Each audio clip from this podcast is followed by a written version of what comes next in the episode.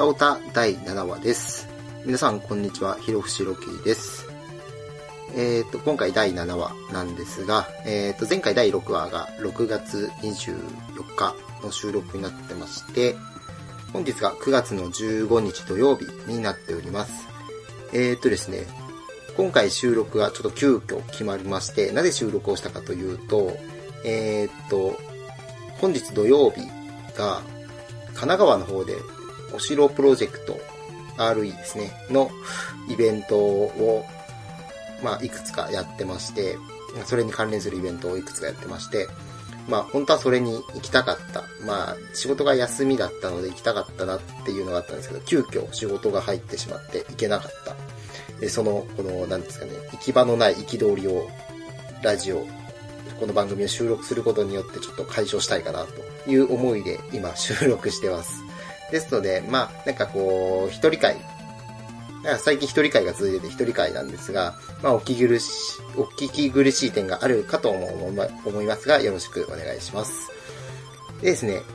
最近といってもまあ2、3週間ほど前になってしまうんですが、えー、っと、ちょっと話題だった映画、カメラを止めるなっていう映画を見たので、ちょっと冒頭その話をしたいかなと思います。で、一応多少のネタバレがちょっと含まれるかもしれないので、まあ、まだ見てないとかいう、まあ、今後見たいなって思っている人は、ちょっとここを飛ばしてもらえたらいいかなと思います。で、カメラを止めるなってどういう映画かっていうと、まあ、なんかゾンビもので、三冒頭の30分から40分がノーカットだっていう情報だけは自分も仕入れてて、で、あ、面白そうだな、見たいなと思って見に行ったんですが、もう見たら予想以上に面白くて、ちょっとびっくりしてしまいました。で、なんか作成費が300万、制作費が300万ぐらいで作ってる映画らしくて、ね、この300万で作ってるにし、っていう感じは出てるんですけど、あの、なんかアイデア勝負というか、あの、300万で撮って、あ、これ、こういうのが撮れるんだっていう驚きが、まあ大きかったですね。で、ゾンビものなんですけど、これどういうやつかっていうと、なんですかね。まあ、最初自分もゾンビもので3、40分序盤がノーカットだよっていうのを知ってて、で、映画館でこうチケット買うときに、題名の下、えー、っと、チケットカウンターにカメラを止めるなっていう題名が書いてあって、その下に英語で、 One Cut of the Dead って書いてあったんで、あ、やっぱ3、40分ワンカットで撮ってるっていうのをやっぱ売りにしてるんだなっていうぐらいしか知らなくて、こう見に行ったんですけど、こう最初冒頭はこう、なゾンビ映画を撮ってる。映画の中でこうゾンビ映画を撮ってるっていうので始まるんですよ。で、監督がこう女優に、いや、お前の演技は、なんか真に迫っていないみたいなこう、いうのをこう、怒鳴り散らしてて、まあなんか鬼監督みたいな感じですね。で、こう怒鳴り散らしてて、その、相手役の、ゾンビ役の男の人にも、お前が俺に意見をするのかみたいな感じで怒ってて、なんか、すごい、その監督役の人の演技が、なんかすごい、こう、一人だけこう、危機迫ってて、なんだこの映画って最初思ったんですけど、こう見てると、こういろいろ、んって思うところがあるんですよ。その、一人だけ監督だけこう危機に迫ってるところとか、うん、あとは、あのー、こうゾンビ、ゾンビ画なんでゾンビが出てきて、こう、人を襲うわけですね。この、さっき言ったこの女優の女の子とか、のゾンビ役だった男の人を、こう、本物のゾンビを襲うわけです。襲うんですけど、その時に、モキュメンタリーみたいな映画って、こうカメラを持っている人っていうのも一応その場にいる設定なんですよね。この、そのカメラで撮ってるんですけど、その、そのカメラを撮ってる人っていうのもいるっていう設定でやってるんですけど、なんかそのカメラを持ってる人だけは、こうゾンビが目もくれないんですよ。で、そこも、なんかそれモキュメンタリーとしておかしくないかなっていう、こう、違和感を覚える。そういうシーンがこう多々あるんですよね。こう、カメラマンの人が転んでずっと転んだまんま、1分ぐらい立ち上がらないとか、そういうところが、ん？って思うところがあるんですけど、そういうところもこう最後ちゃんと回収してって、終わるっていう映画なんですけど、前半と後半での振り幅がすごくて、その3、40分ノーカット、40分ぐらいかな、ノーカットっていうところがあるんですけど、そこと、それが終わってからっていうのが、こう、結構本編みたいな感じなんですけど、そこの前半後半での振り幅がすごいなって思ったので、これちょっと語りたいなと思います。で、これ全部語ると、あの、すごいネタバレになってしまうので、これ見た人と本当は語りたいんですけど、周りに見た人がいないので、自分見たよとかっていうことであれば、まあ、ぜひ出てもらって語りたいかなと思います。ではですね、本編の方、どうぞ。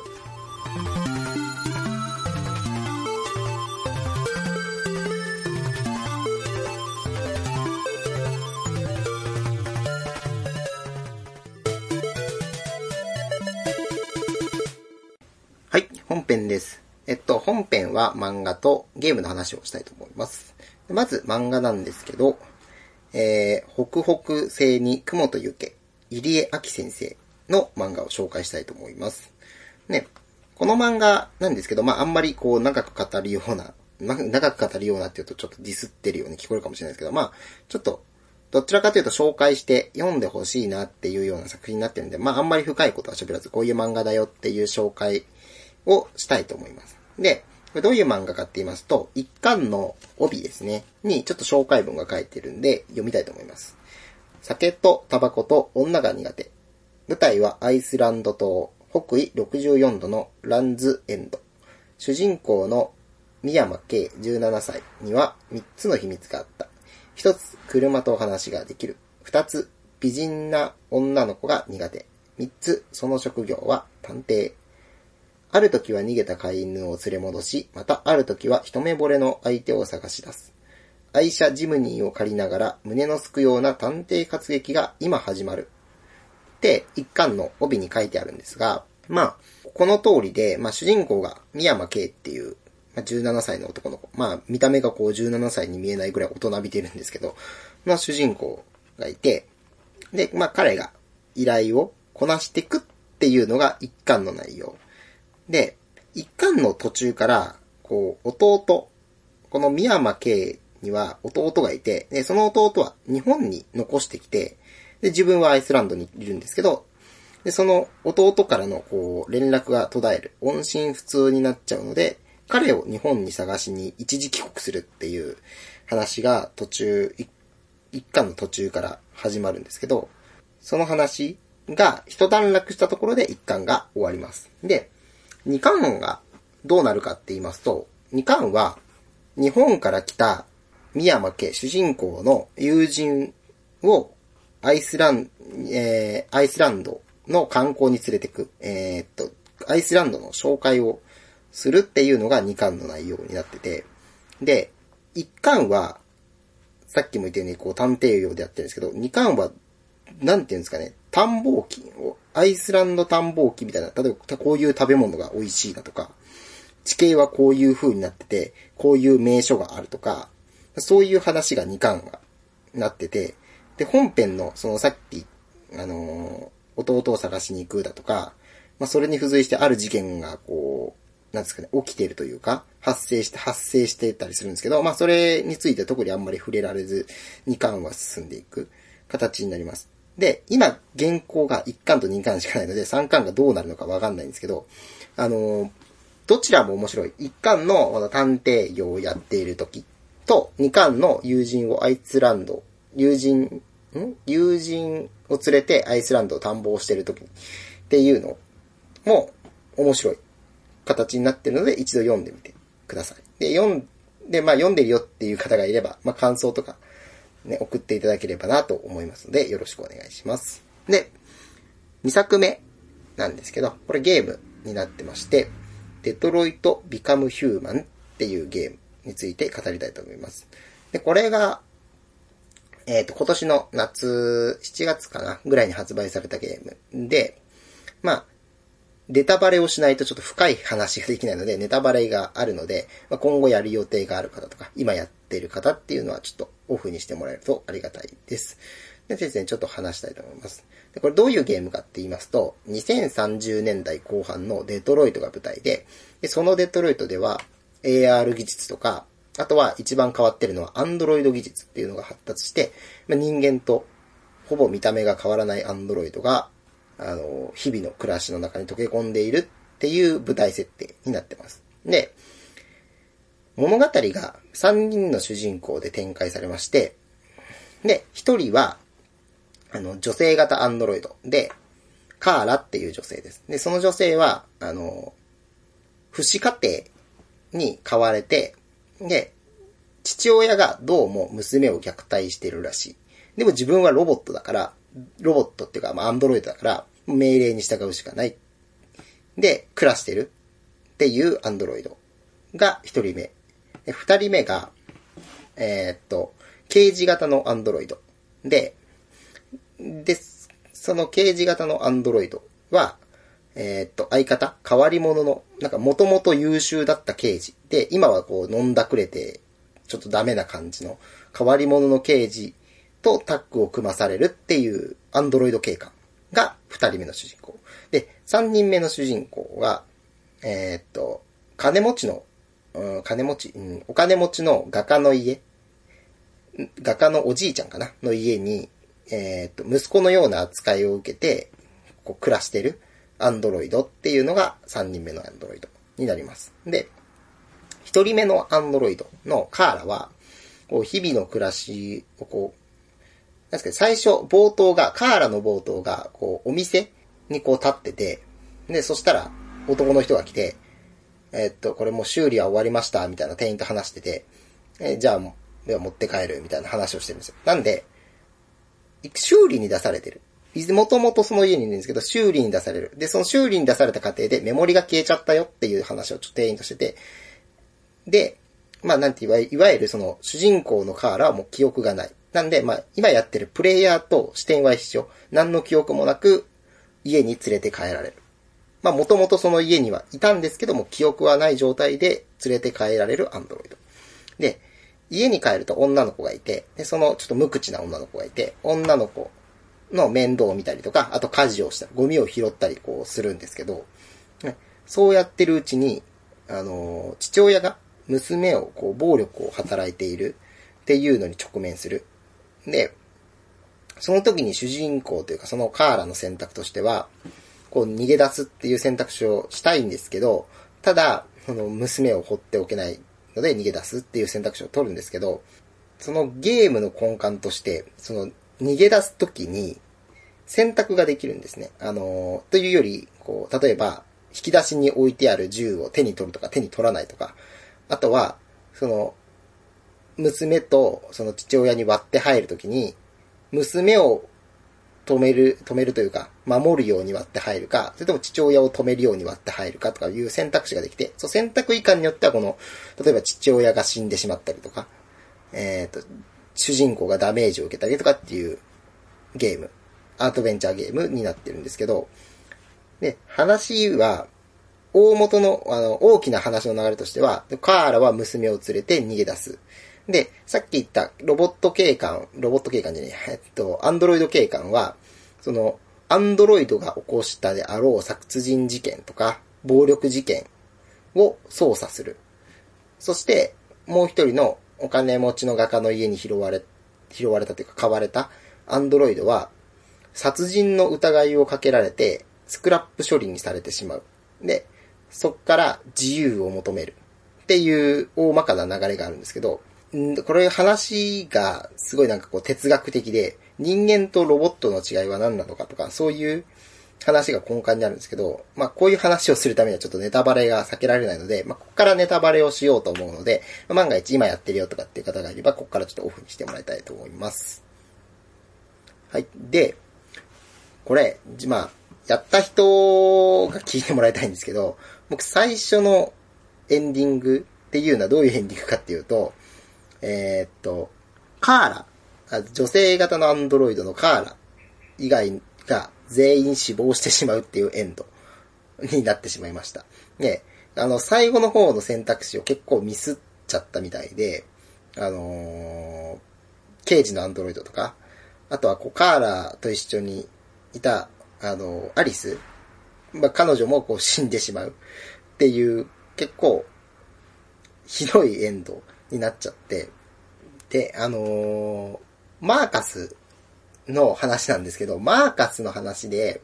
えー、っと、なんだっけな、あれは、暴動を起こすか、あの、デモ行進をするかみたいな選択を迫られた時に、自分デモ行進にしたんですよね。で、デモをしてると、軍隊に囲まれて、で、なんだあれは、あのー、軍隊に囲まれて、で、軍隊が突撃してくる。こう、デモをしているバリケードの中に突入してきた時に、こう、最後囲まれるんですよね。で、その時の選択肢が、一番上がロックされてて選べなくて、二番目の、なんですかね、ノースとキスをする。ノースだったっけな？あの、女性型のアンドロイドとキスをするっていうのと、あとは自分を犠牲にするっていう選択肢があって、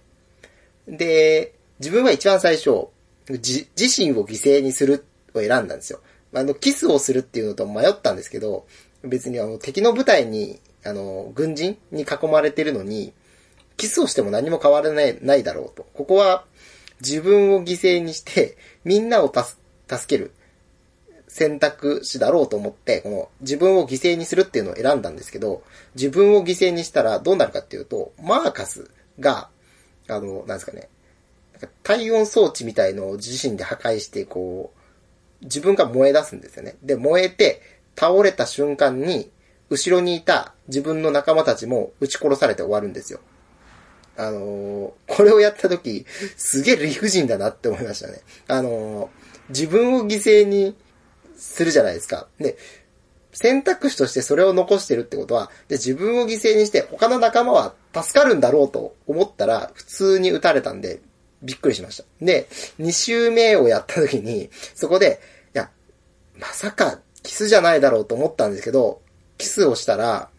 なぜか、周りにいた軍人が 銃を下ろして、撃つのをやめてくれたんで、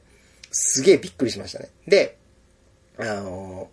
大統領、女性大統領がこうちょこちょこ出てくるんですけど、その女性大統領が見てて、そのキスをするシーンを。で、攻撃をやめなさいみたいな、こう、中止命令を出すんですけど、それを見たときに、僕第一声がちょろいなって思っちゃったんですよね。そんな、アンドロイドがキスするシーン見て、心を動かされて攻撃やめなさいって、どういうことやねんと。あの、自分を犠牲にして、まあ、いわゆる、アンドロイドの死ですよね。死をもってしても心を動かされなかった人間が、キスして心を動かされるって、ひどくねえかって思って、これちょっと理不尽だなって思いました。ゲーム自体はすげえ面白いんですけど、あそこ自体はすごい、理不尽だなって感じましたね。で、一番最初に見た人がさっきもちょっと喋ったんですけど、あの、カーラ以外が全員死んでしまって、で、カーラが一人生き残って、でも、なんか悲しみに暮れてる、あの守るべきアリスが死んでしまって悲しみに暮れてるみたいなシーンで終わって、で、その後にニュース映像みたいので、まあ、こう、このデトロイトの一連の事件によって、アンドロイドが人権を得ましたみたいな映像が流れるんですけど、なんかすごいこう あのなんかハッピーエンドともバッドエンドとも取れないような終わり方をして、これはあかんなと思って、やり直して、ね、2周目で、こう、さっきつまずい、多分つまずいたのが、最後の方の選択肢で、あの、生き残らなきゃいけないところを、こう、ミスって死んでしまう。あの、選択をミスって死んでしまう。あの、このゲーム QTE、あの、ムービーに QTE って言って、あの、なんですかね、ムービーの途中に丸ボタン連打しろとか、スティックを右に倒せとかいうのが出てきて、で、それを失敗するとこうキャラクターが死んでしまったりとかっていうのが出てくるんですけど、それでミスって死んだわけじゃなくて、選択肢をミスって死ぬっていうのを結構やらかして、で、カーラしか生き残らないっていう選択肢になっちゃったんですけど、これ親切な設計なのが、あのー、結構章が細かく分かれてて、その章の頭というか途中からでも、なんかあるチェックポイントからまたやり直せる、たりするので、まあ、一回エンディングを見た後、再度やり、その失敗したところをやり直して、で、全員生存するエンディングを見たんですけど、なんか、話の根幹、多分この、なんですか、クアンティックドリームっていう会社なんですけど、なん作ったところが、多分、なんですかね、話の根幹としてそのクアンティックドリームが置いたのは、多分なんか人間とアンドロイドの違いとか、あとは、アンドロイドとは何なのかというか、命令に従ってるだけの人間はアンドロイドなのかとかっていう多分そういうところを置いてるんですよね。で、あの、思考実験で、なんか有名な思考実験で、人間とアンドロイド、んだから人間と人間以外の生命体、なんかいわゆる我を思うゆえに我ありみたいな考え方があって、あのー例えば、自分自身が思考しているっていうのは、ただのプログラミングに過ぎなくて、あの、自分は本当は人間であるっていう証明をすることができないっていうのとか、あとは、道を歩いてる人が、実は成功に作られたロボットじゃないのかっていう思考実験みたいな、まあ、哲学的ゾンビとかって呼ばれるやつですねっていうのがあるんですけど、で、多分そういうのが根幹にある。まあ、あんまり自分も難しい話わかんないんですけど、思ったのは、やっぱり自分を自分たらしめる。人間を人間たらしめるものは、やっぱ思考。何かを見たときに、見たり聞いたりしたときに、何を感じるかっていうのはやっぱ大事かなってっていうのは、このゲームをやってて、なんかすごい思いましたね。で、あの、このゲームのすごい面白いところは、本当になんか、ルートが無限に分岐してて、多分、なんかところどころでこう、なんか、この、それぞれの主人公とか、それぞれの主人公の周りにいる人が、こう、危険にさらされる、命の危険にさらされるシーンがあるんですけど、多分そういうの選択をミスったりすると多分死ぬと思うんですよね。選択をミスると、そのキャラクターが。で、多分、やった人同士で喋って、これどこで死んだとか、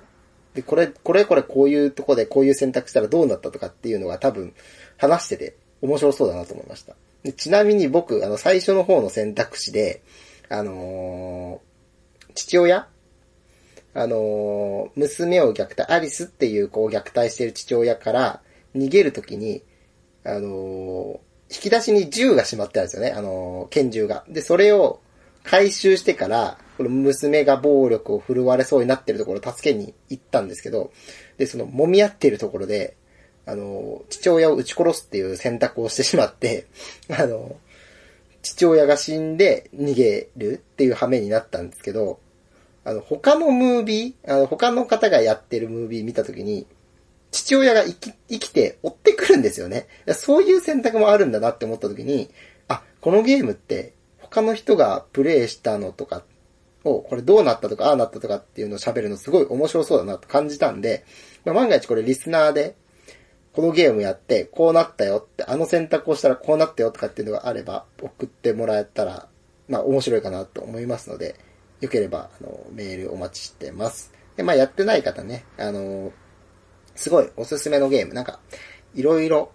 考えさせられる。で、かん、まあ多分考えさせられるっていうと、多分その考えてることを言ってくれとか、あの、考えてることは何なのかって言われるかもしれないですけど、なんか言語能力が自分低いので、考えさせられたっていう、まあどこっていうと、まあ簡単に言うと、まあさっき言ったように思考、自分が思ってるって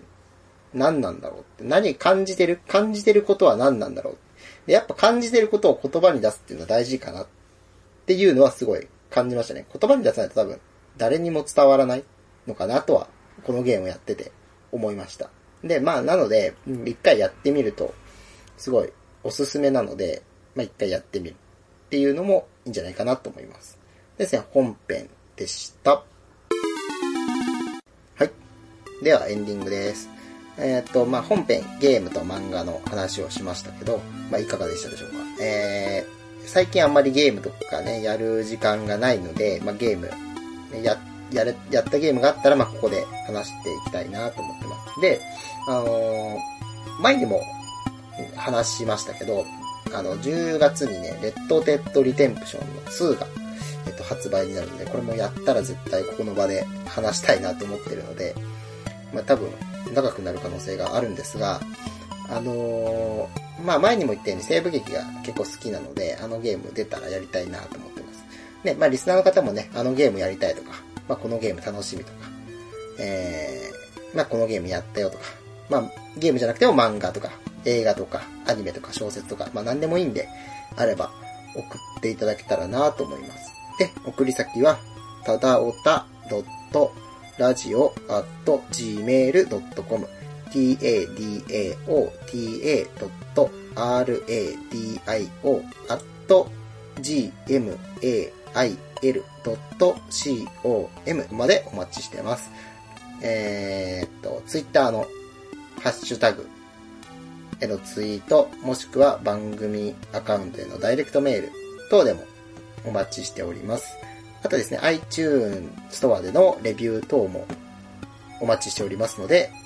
よろしくお願いいたします。で、多分次回とかがですね、多分2週間後か1週間後かぐらいに撮れればなと思っておりますが、まあ、不定期配信